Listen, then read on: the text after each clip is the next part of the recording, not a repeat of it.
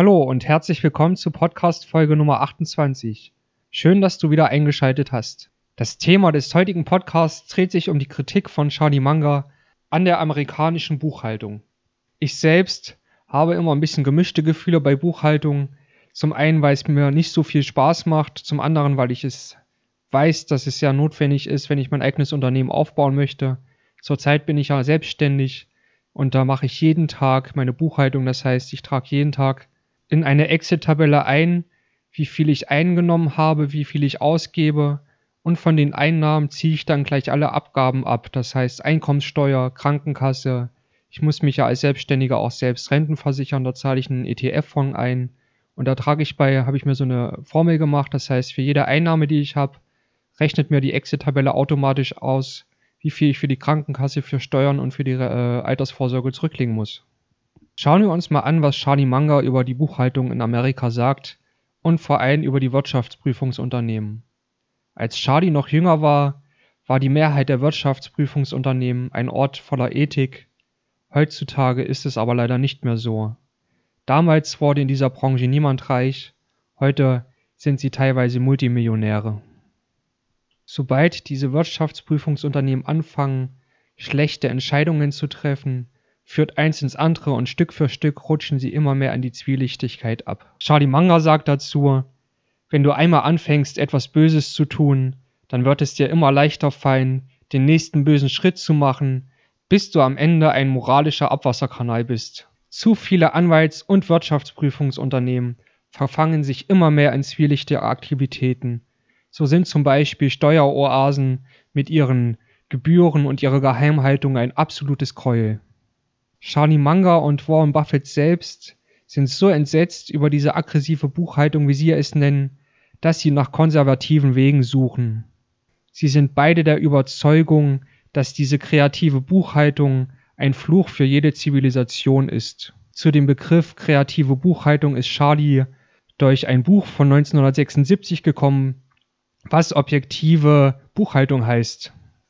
Der Autor Braun schreibt auf Seite 170 bis 71, dass Finanzberichte leicht verständlich und ohne Abweichung konsistent sein müssen. Sie dienen einzig und allein dem Zweck, ein Maßinstrument des Erfolgs zu sein und dürfen nicht dem Ersteller einen Vorteil bringen. Zudem ist Charlie der Meinung, dass jedes Mal, wenn du liest Einkommen vor Zinsen, Steuern und Abschreibungen, solltest du stattdessen lesen Bullshit-Einnahmen. Okay, soweit zur Theorie.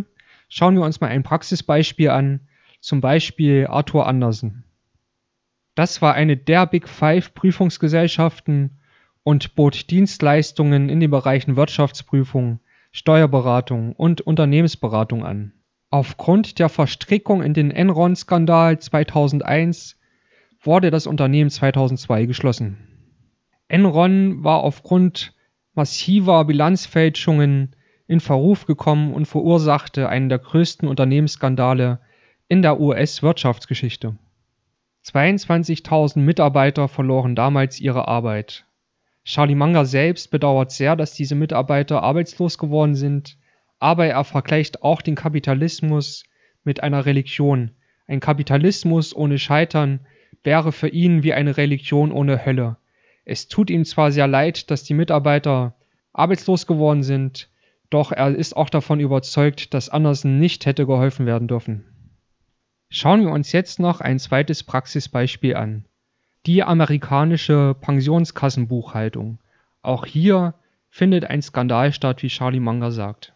Die aktuelle Praxis in dem Bereich sieht so aus, dass unrealistisch hohe Annahmen für die Rendite von Pensionsplänen gemacht werden. Und er sagt, das wäre sehr dumm und unangemessen. Hier an dieser Stelle ist in dem Buch ein Zitat von Abraham Lincoln erwähnt, wo er einmal fragt, wie viele Beine hat ein Hund, wenn du sagst, die Hüfte ist auch ein Bein? Natürlich ist die Antwort immer noch vier, denn nur eine Hüfte ein Bein zu nennen, macht es nicht zu einem Bein. So ist es auch bei den Pensionsplänen. Wenn jemand behauptet, sie machen in Zukunft 9% Rendite, verändert sich dadurch nicht magisch die Zukunft. IBM zum Beispiel hat 2000 gesagt, dass ihr Pensionfonds 10% Rendite bringt. Charlie und Warren halten aber 6% für realistisch. Nun fragt sich Charlie Munger natürlich, warum die Buchhalter den Firmen das nicht sagen, wie die Zahlen wirklich aussehen, findet aber selbst auch eine Erklärung dafür in dem Sprichwort Wessen Brot ich esse, dessen Lied ich sing. Im Buch erscheint hier an dieser Stelle ein Bild von Vermeer, The Guitar Player, was 1672 von Vermeer gezeichnet wurde. Und darunter steht nochmal das Zitat Wessen Brot ich esse, dessen Lied ich sing. Fassen wir noch einmal kurz zusammen, was Shani Manga über die amerikanische Buchhaltung sagt. Er sieht die Gefahr darin, dass sobald Wirtschaftsprüfungsgesellschaften anfangen, negative und böse Sachen zu machen, dass sie dann leicht in eine Abwärtsspirale geraten und zu einem moralischen Abwasserkanal werden.